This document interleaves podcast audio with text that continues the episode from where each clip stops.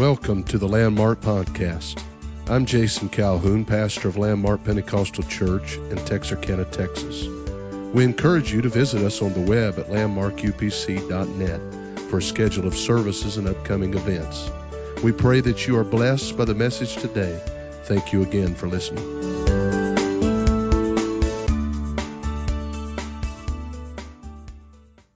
If you go with me to the book of Exodus, chapter 32, the book of Exodus, chapter 32. And I'll begin reading there with verse 7. Exodus chapter 32 and verse 7. Oh, praise the Lord. And the Lord said unto Moses, Go, get thee down, for thy people which thou broughtest out of the land of Egypt have corrupted themselves. They have turned aside quickly out of the way which I commanded them. They have made a molten calf and have worshiped it and have sanctified or sacrificed thereunto and said, These be thy gods, O Israel, which have brought thee up out of the land of Egypt. Can you imagine this? And the Lord said unto Moses, I have seen this people, and behold, it is a stiff necked people. Now therefore let me alone, that my wrath may wax hot against them, and that I may consume them, and I will make of thee a great nation. In other words, we'll just wipe them into oblivion and we'll start all over with you, Moses. And Moses besought the Lord his God and said, Lord, why doth thy wrath wax hot against thy people? which thou hast brought forth out of the land of Egypt with great power and with a mighty hand. Wherefore should the Egyptians speak and say, For mischief did he bring them out to slay them in the mountains, and to consume them from the face of the earth. Turn from thy fierce wrath and repent of this evil against thy people. Remember Abraham, Isaac, and Israel, thy servants, to whom thou swearest by thine own self, and saidst unto them, I will multiply your seed as the stars of heaven, and all this land that I have spoken will I give unto your seed, and they shall inherit it forever. And the Lord, and the Lord repented of the evil which he thought to do unto his people. A lot of times when we think of the word repent, and it's mentioned twice in this passage, we think of it in our own way of viewing it, in our own definition of it as sin being related to it. But in this particular instance, it wasn't sin because there's no sin in the character of God. It wasn't sin that he was repenting of. But repentance in its basic nature means to turn in an opposite direction. Repentance here really means that God relented to the request of, of Moses, that God responded to the prayer of this man. And so, for the next few minutes, with the Lord's help, I want to preach. It happened after prayer. It happened after prayer. We want the Lord to touch us tonight. We need His Spirit to anoint us. How many wants the Lord to help you in this place? The Spirit of the Lord to speak to you in the remainder of this service. Would you open up your heart to the Lord right now and let's pray together that God would touch us and help us in the remainder of this service. Jesus, we need your anointing. We need the power of the Holy Ghost to work. We're praying, God, that you would touch the lives of people that have gathered in this room tonight. Pray, God, that you would strengthen us, strengthen our faith, strengthen, God, us in our prayer journey, in our lives living for you. Help us to realize the power of it. Help us, God, to once again be fervent uh, in prayer. In Jesus' name, we thank you for it. And could the church say amen? Why don't you give a hand clap of praise to the Lord?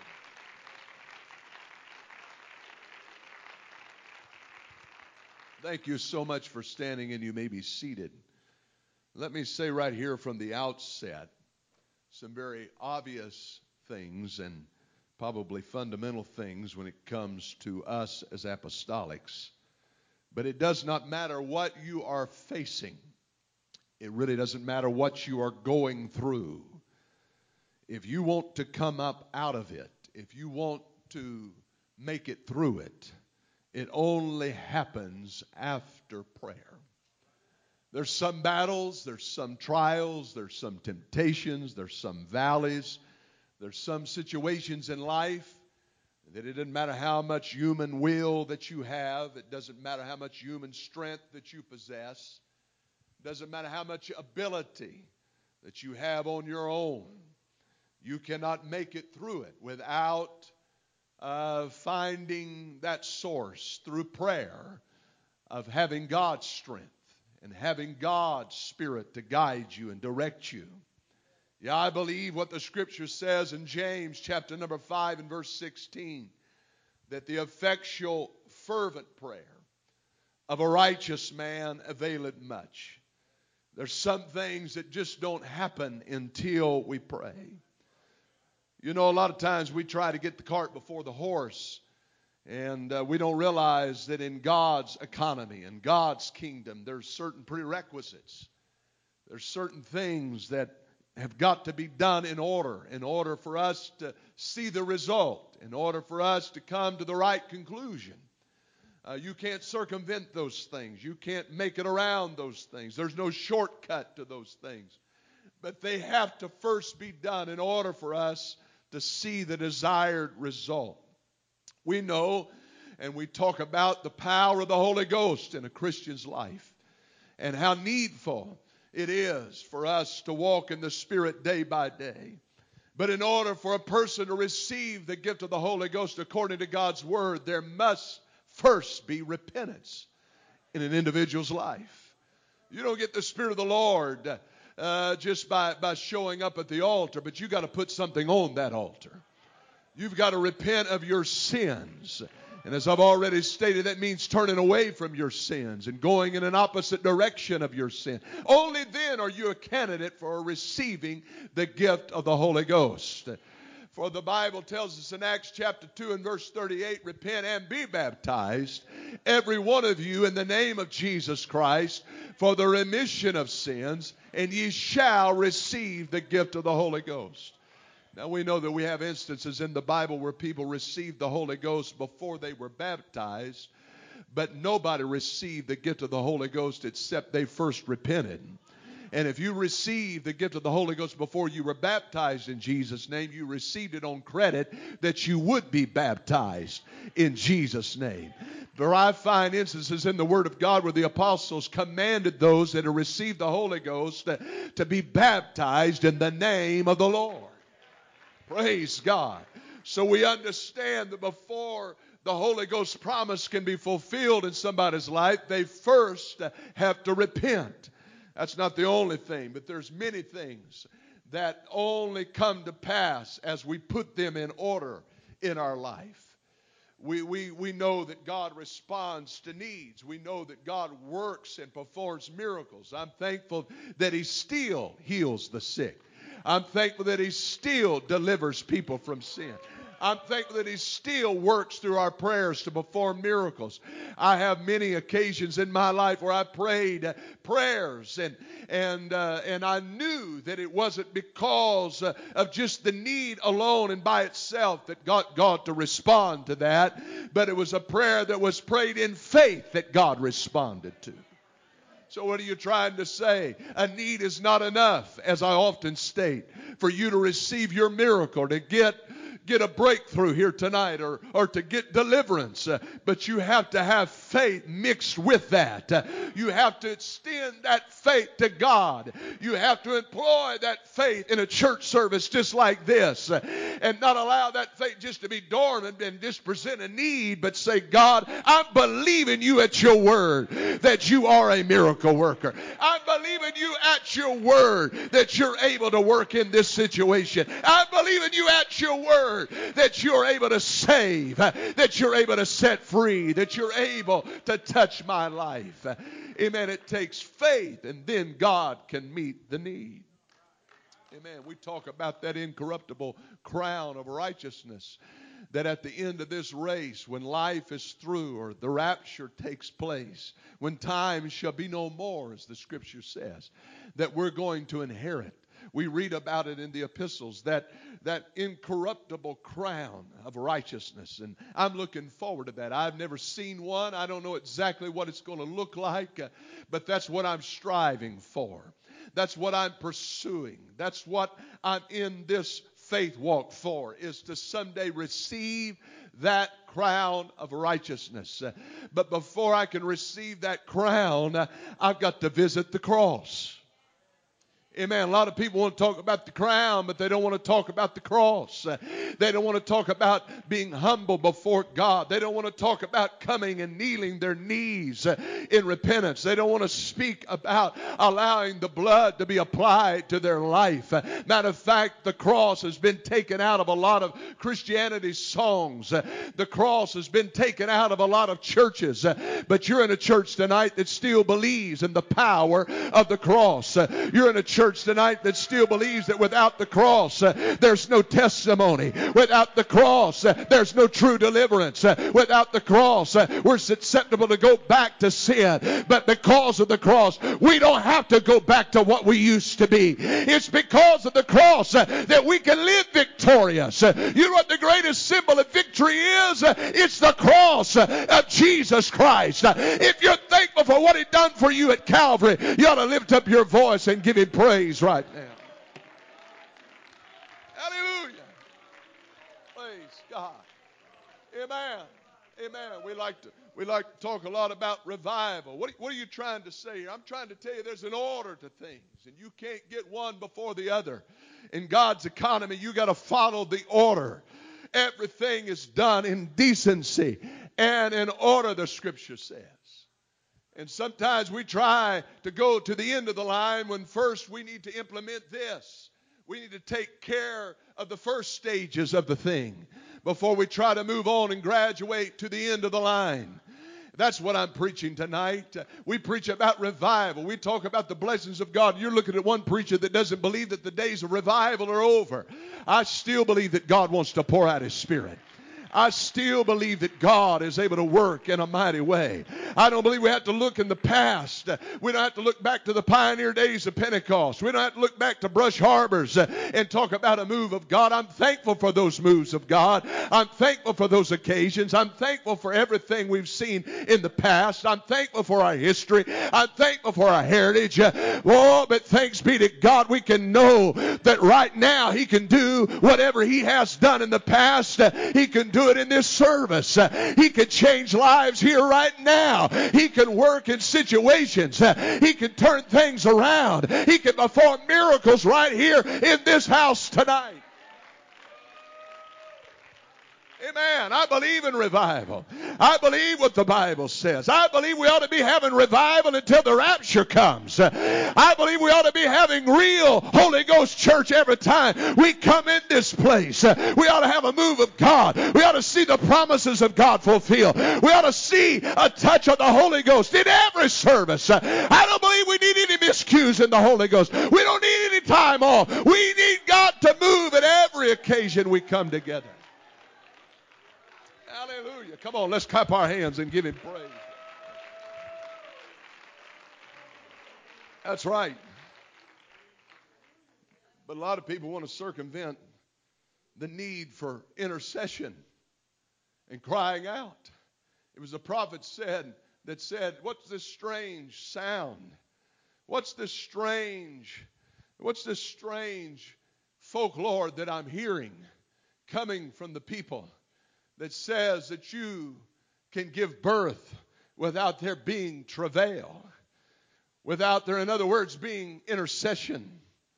When there's no cry that goes forth, there can be no birth, there can be no revival, there can be no move of God. I'm going to tell you, real old fashioned, powerful Holy Ghost revival comes when people know how to pray, know how to get a hold of God.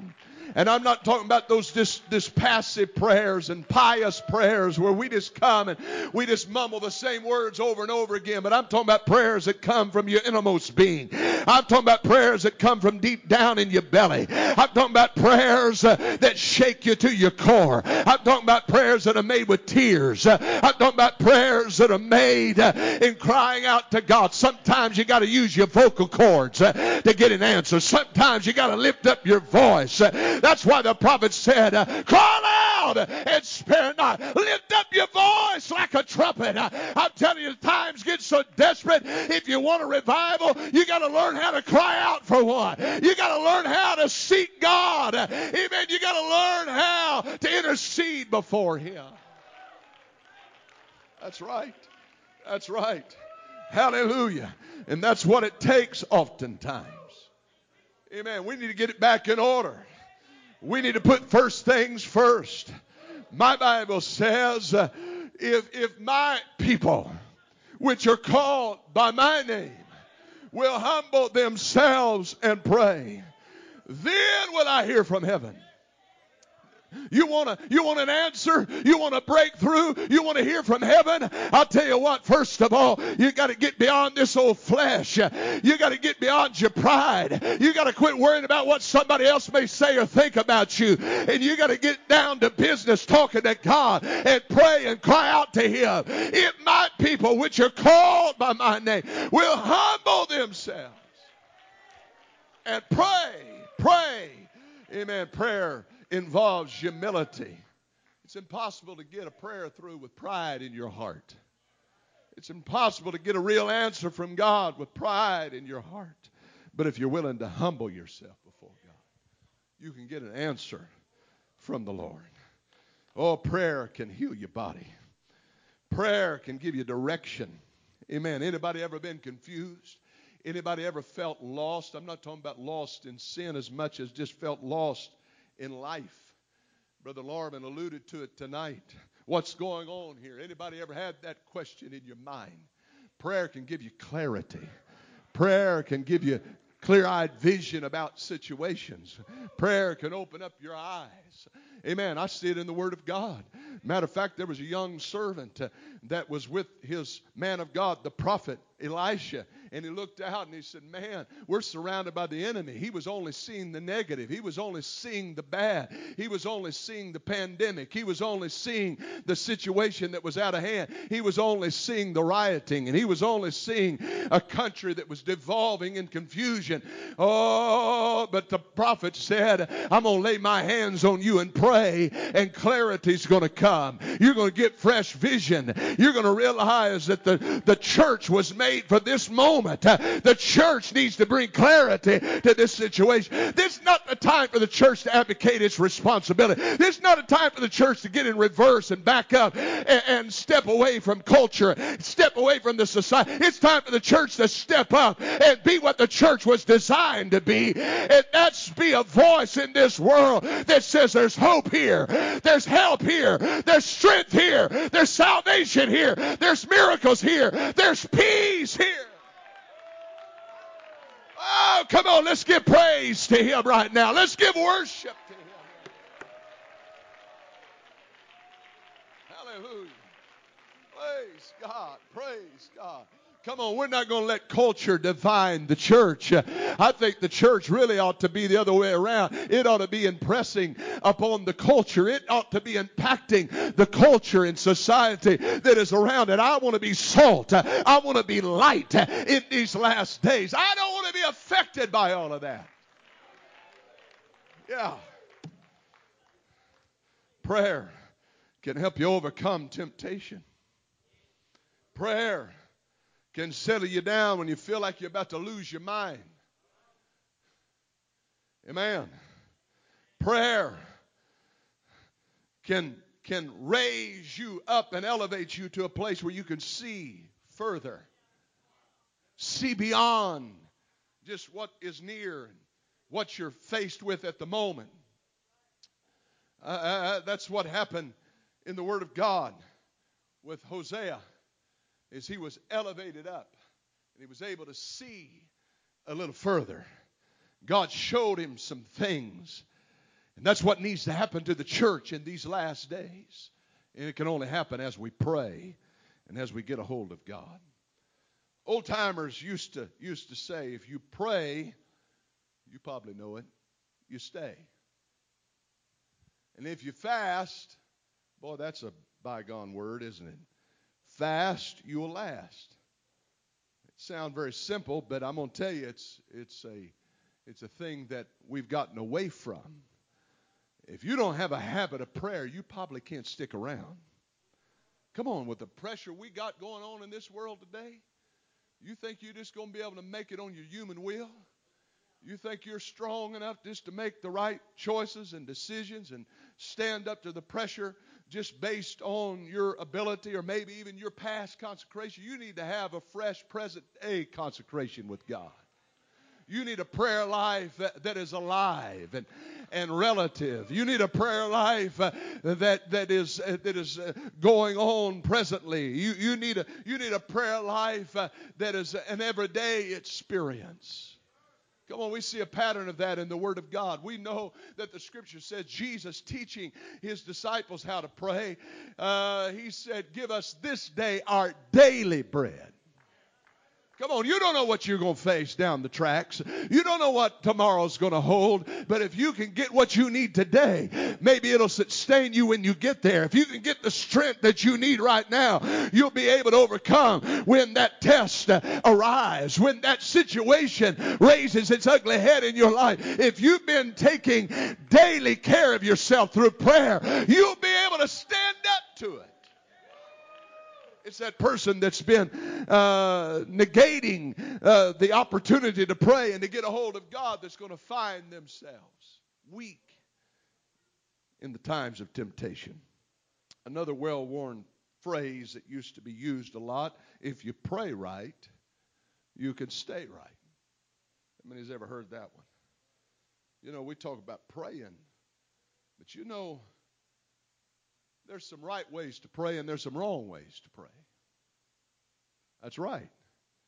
And there's some ways that we can learn from examples in the Word of God, the Scripture. But I'm going to tell you one of the most effective ways for a saint of God, particularly a new convert, to learn how to pray is get around somebody that knows something about the pathways of prayer. Most of us learn because we hung around with people that knew how to touch God and knew how to pray. Do I have a testimony? Most of us, we learned how to get a hold of the Lord because we knew people that knew how to get a hold of God. And that's why in these prayer services before church, there needs to be, can I just talk to you just a little bit? There needs to be this, this house needs to reverberate with prayer because there's people that are coming in that need to, to, to learn from us how, how to pray and how to get a hold of God.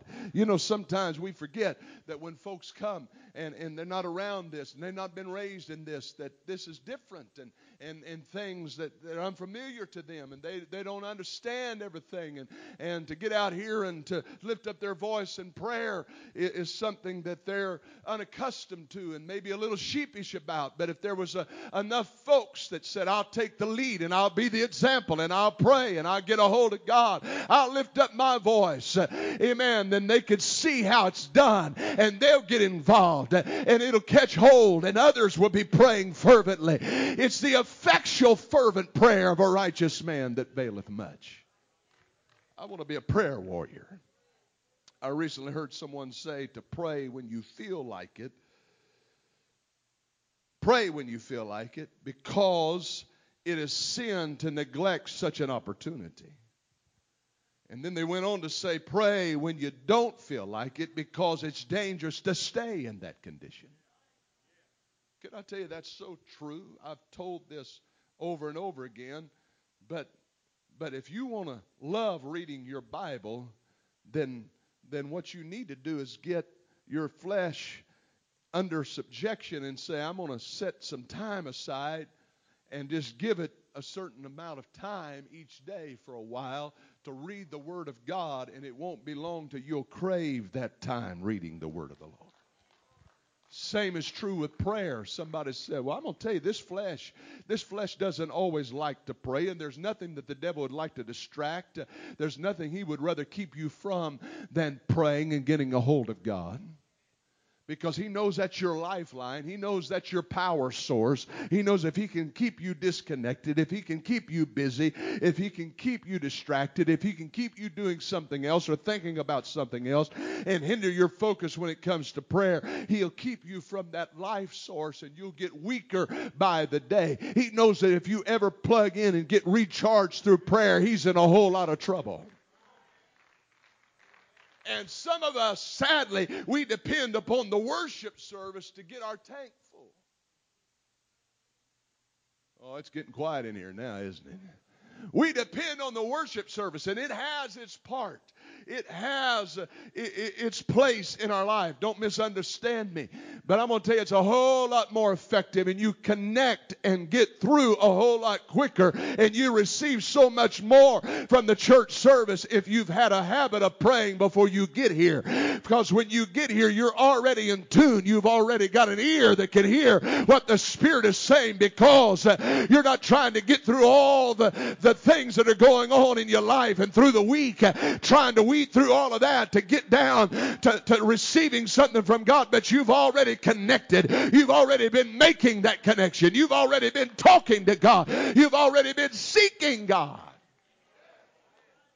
Hallelujah. Prayer, that's that's where it's at. So many times there's people that are willing, I'm gonna hurt you now. There's a lot of folks that are willing to worship a God that they won't pray to. They're willing to praise a God that they won't pray to. I'm going to tell you, there's no power in that. That's why so many of those folks are shallow. That's why so many times when temptation comes along, they have no power to resist it. That's why so many times their life uh, looks like a bad EKG, up and down, up and down. I'm going to tell you, if you want to be stable, if you want to walk right, if you want to be here in longevity, you need to learn how to pray and get a hold of God because prayer will affect you not just for a little while, it'll affect you for a long time. Oh, come on, let's lift up our voice and let's talk to God.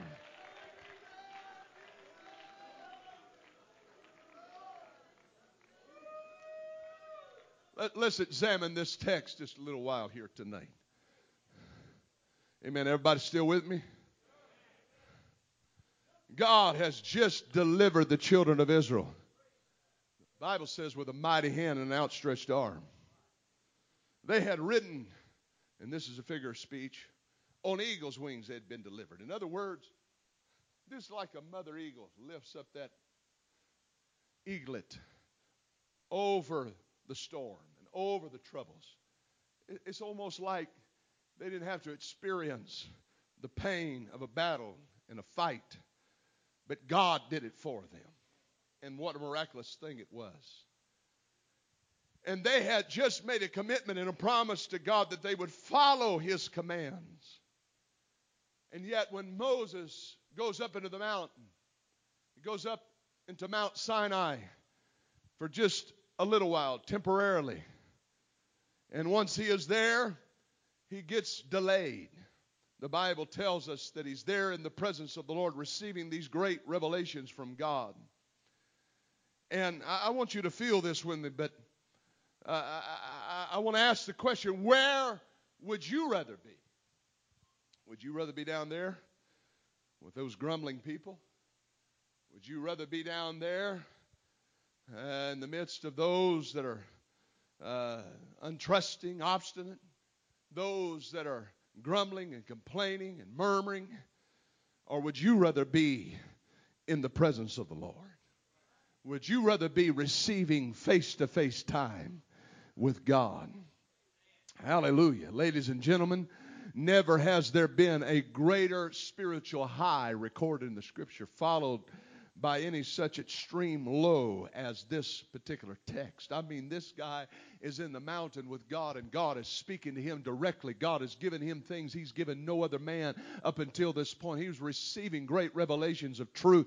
He, he is receiving uh, time in the presence of the Lord, and God is speaking directly to him.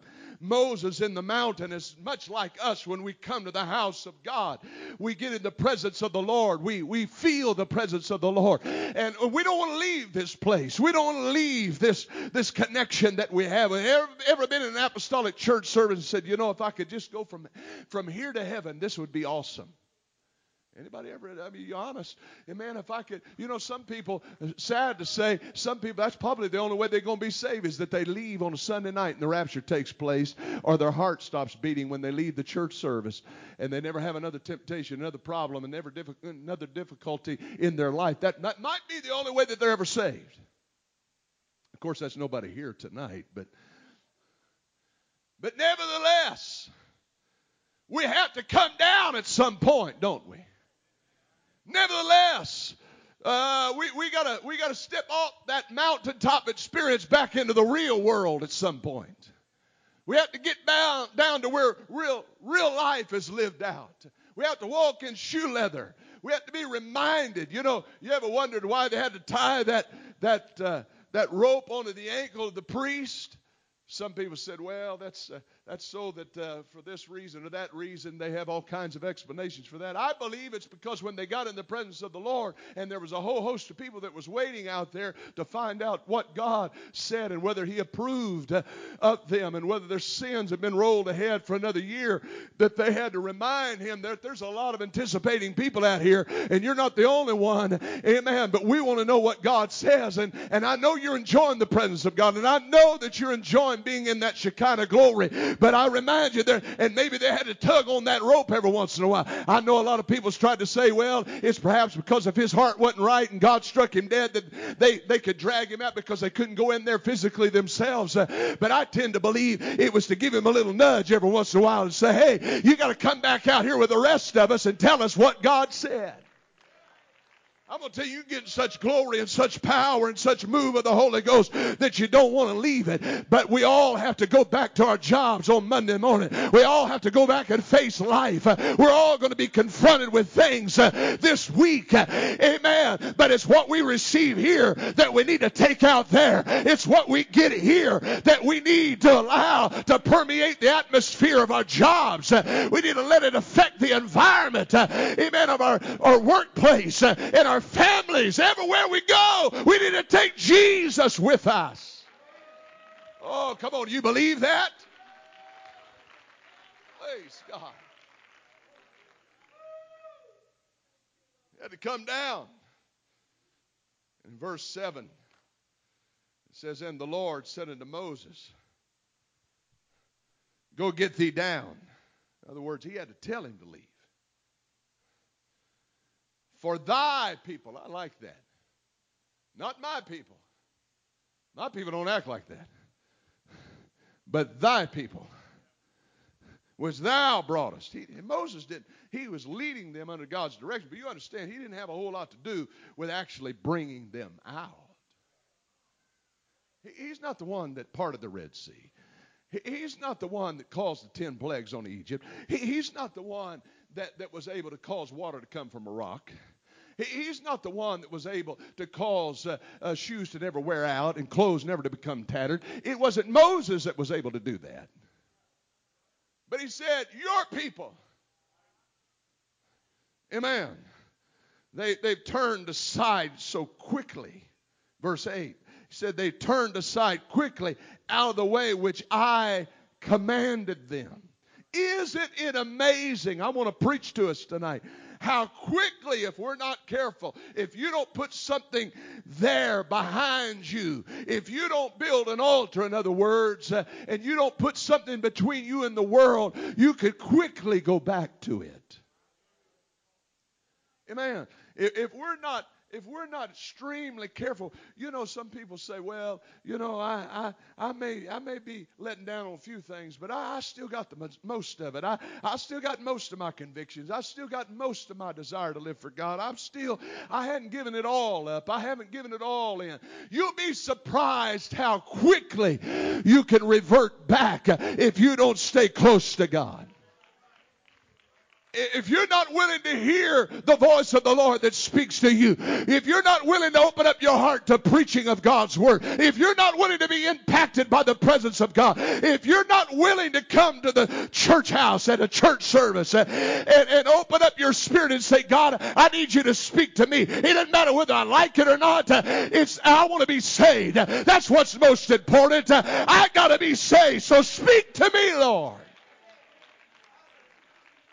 Come on, is there anybody that really feels that way here tonight? You want to be saved more than you want anything, uh, more than you want the approval of the world, more than you want the that of boys of the world, more than you want to fit in with the world. You want to be saved. I want to be right with God.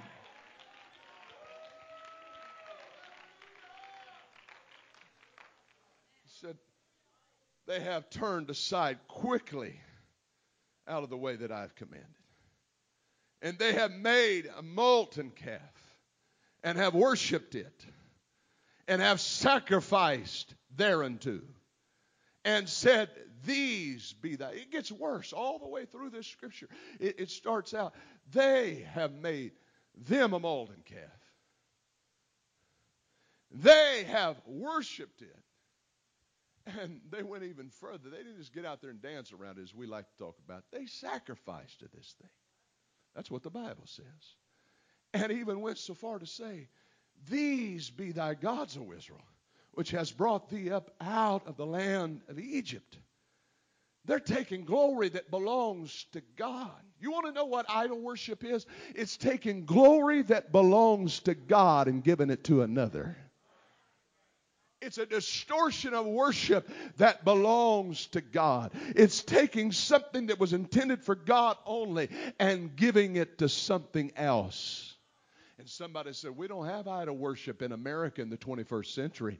I, I pray tell you, we got a lot of idol worship. Uh, idol worship uh, can be anything that, that is intended for God, that is given to that. And, and if you worship that and it means more to you than the things of God, it's an idol to you. I'm going to just tell you if, if, uh, if Hollywood celebrities influence you more than the things of God, you've got a problem. I'm going to tell you, sports heroes uh, get more worship and more arousal out of you than the things of God, you've got a problem. I'm going to tell you that if money and materialism, career and education means more to you than God does, you've got a problem. Amen. You need to realize that's an idol in my life. Identify it for what it is and say, I'm going to tear down that idol. I'm not going to be a worshiper of those things. I'm going to be a worshiper of God and Him alone. Come on, there's nobody that deserves our worship like God deserves our worship. There's nobody that deserves our praise like He deserves our praise. Don't tell me that somebody that runs with a football or dribbles a basketball deserves accolades. I'll tell you who deserves the praise. It's our God that is here tonight.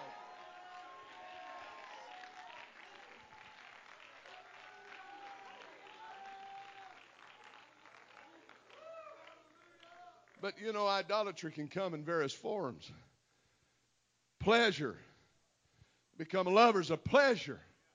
The Bible said in the last days, perilous times shall come. They shall be lovers of pleasure more than lovers of God. Personalities. Amen.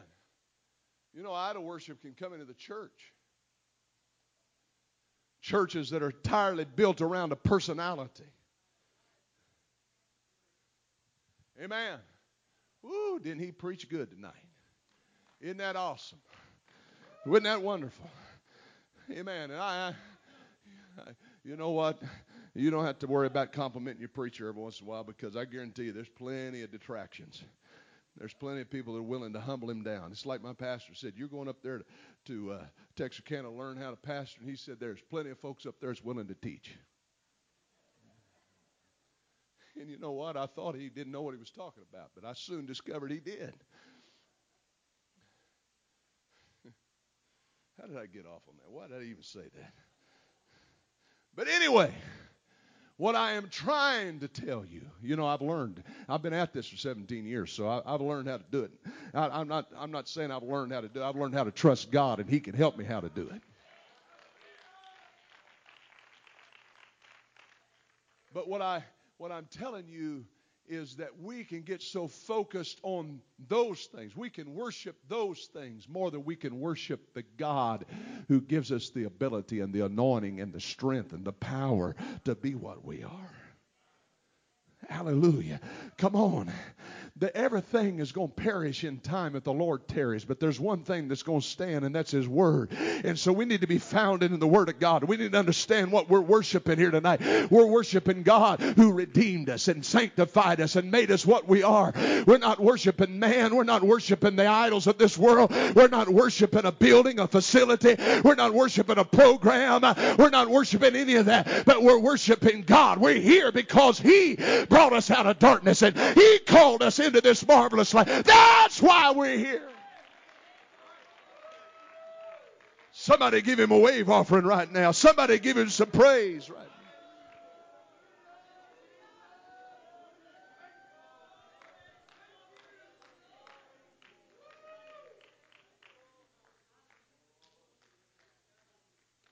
God says they're your people.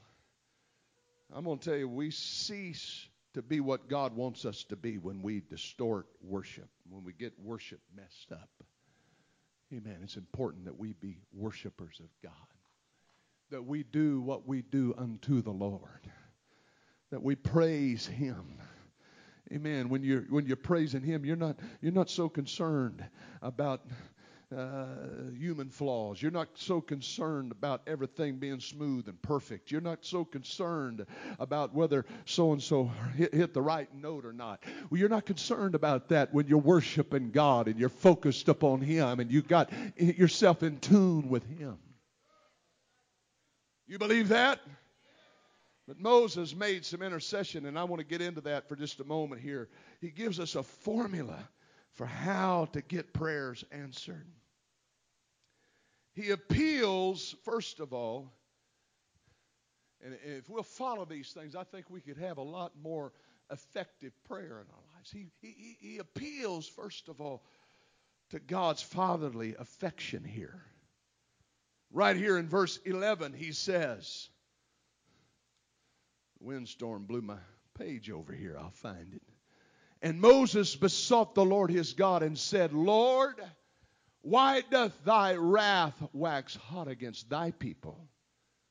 He reminded God, there you know they're not my people, they're your people, God. And you know something else which thou hast brought forth out of the land of Egypt with great power. You know I couldn't do that. It took your great power to do that. You, you, they're your people, and you're the one that brought them out of Egypt. You're the one that has brought them this far. You're the one that parted the Red Sea. You're the one that gave them the miracle that they so desperately needed and brought them out of Egypt. These are your people. These are your children, God. And Moses' prayer was appealing to his love for these people. I'm reminded, I'm reminded of God and His Word, how He said in His Word over and over again. He gives us an illustration of, of how that, that our Father in heaven, if if if if the, the if if we being evil, if we're willing to give good gifts to our children, how much more should our Father in heaven, if He clothes the grass and He and He arrays the lily, and if He feeds the sparrow, how much more will our Father? And I'm appealing, God, to your fatherly instincts. I'm, I'm appealing to your fatherly affection. Just as a father loves his children, he wants to protect his children, he wants to provide for his children. This is just this is just something that is there. This is something that you put in them. This came from you, God. I understand your fatherly instinct. I understand your affection for these people. You love them so much that you brought them out of bondage. You love them so much that you caused them to be, amen, a nation, a mighty nation. They come up out of nowhere and you made them something. You've created them for a purpose and you're taking them towards a promise. I'm appealing to you. Don't give up on them now. Don't stop now. This is a principle we need to incorporate in our prayer. God, you said. How many's ever, how many's ever in your prayer you've quoted scripture? How many's ever in your prayer you've raised the word of the Lord and said, God, right here in your word, this is what you said if I walk uprightly, there is no good thing that you would withhold from me. That's what you said, God. You said, if I ask, I shall receive. And if I knock, it shall be open unto me. If I seek, I shall find. That's not something I come up with, but that's something you said, God. I'm just praying your words. I'm just praying what you gave me to pray. You said, cast my bread upon the water, and in many days it would return. When I need it, it's going to be there. That's what you said, God. You said if I humble myself and pray, that I could hear from heaven and that you would heal my land. Oh, that's what you said, God. I'm appealing to your word. Hallelujah. Come on, let's clap our hands and give some praise to the Lord.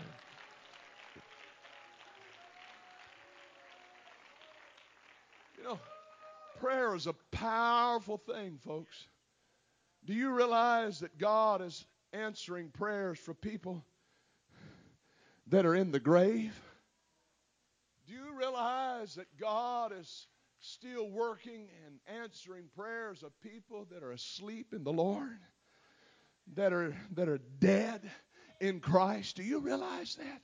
Matter of fact, there's some of you in this room right here. You're here because there was a grandmother, or because there was a grandfather, or maybe there was a mother or a dad that knew how to touch God, that knew how to pray. And the Bible tells us those prayers never died, even though they've they've taken their last breath, and though their heart has has quit beating, and though we we preached their funeral and we put them in the ground, uh, amen. Their prayers are still going going on and their prayers are still being answered. I'm telling you, those prayers are still living on in the lives of people that is in this room right here tonight. God is still honoring them and God is still working in them. Many of us wouldn't be here if it wasn't for those prayers. And matter of fact, I believe there's some prayers that are still yet to come to pass. I believe there's some prayers that are out there that they pray that God still plans to honor. God still plans to work in. God, that's why we need to get some prayers lifted up before the Lord because when we pray, God doesn't stop honoring those prayers just because we physically perish. But those prayers live on. Prayer's a powerful thing, folks. He appealed to his love for the people. The second thing he did, he appealed to his reputation. It's there in verse 12. When thou let me get back over here. Wherefore should the Egyptians speak and say, For mischief did he bring them out, to slay them in the mountains, to consume them from the face of the earth? What are you going to do? Are you going to allow the Egyptians? You're going to allow the world to speak ill of your reputation, you've always had a reputation for following through with your promises. You've always had a reputation. You've always had the character that when you said it, it was going to be done. And you're going to allow them to say, look, he delivered them. He did such a great thing for them. He changed their direction. He gave them as a people, he allowed them to become a nation. And, and established them, and He brought them out of Egyptian bondage to only allow them to perish in the wilderness, to only consume them in the mountains. That's what He said. Your reputation, God, is not, not that way. Your character, God, is not that way. That's not the, that's not the God that I know and how He's operated, oh, throughout generations and what I read about and what I understand about God. So He appealed to His reputation. And then finally, and I want you to get this the third thing Moses did, and the last appeal he made is in verse 13. He said, Remember, remember Abraham, Isaac, and Israel, or Jacob, thy servant, to whom thou swearest thine own self, and saidst unto them, I will multiply your seed as the stars of heaven and all of this land that I have spoken, I will give it unto your seed, and they shall inherit it forever. That hasn't happened yet, God. And you made a promise. So he appealed to the promise that God had given to the patriarchs uh, that extended to this group of people, the children of Israel. The promise that pertained to them and what they were to become. And he said, God, you said, you said they were going to be a great people, that they were going to be numbered with the stars of heaven. You said, God, uh, that they would have all of this land for their possession, that they would be a great and mighty nation. That's what you told Abraham. That's what you told Isaac. And that's what you reminded Israel or Jacob of, is that they would become a great nation. Now, God, you can't go back on your promise. You can't go back on your word. This is what you said. I'm going to tell you, there's some promises that God has extended to you. You ought to get on your feet right now and you ought to say, God, there's some promises that you've given to me. There's some promises that's been spoken over my life. There's some things that I have believed for you to do, and I haven't seen them fulfilled just yet. So I am believing you, God, that you're going to fulfill your promise, that you are going to make a way where there seemed to be no way, that you are going to fulfill what you said you were going to do. If you've got a promise you want God to fulfill, why don't you raise your hands right now and let's talk to him. Let's remind him of it. God, I've got a promise from you. Come on, lift up your voice, church. Lift up your voice, church. Lift up your voice, church. Come on, I can't hear you. Somebody lift up your voice. God made some promises to some people, and you need to appeal to them. You need to appeal to God based on that promise. Come on, anybody have a promise that He would heal you? Anybody have a promise that He was going to meet the need? Anybody got a promise that He was going to save someone in your family? Anybody got a promise that He was going to use you in a certain way? That He was going to use and anoint you to do a certain thing? That's a promise from God. Said, Remember what you told. Remember what you spoke to Abraham, Isaac, and Jacob. Remember what you said you was going to do. God, you can't do this based. You know what we're really seeing in this text is that God, there was there was something He wanted to do. He wanted He wanted to help these people. He wanted to to to not give up on these people. He wanted to save these people.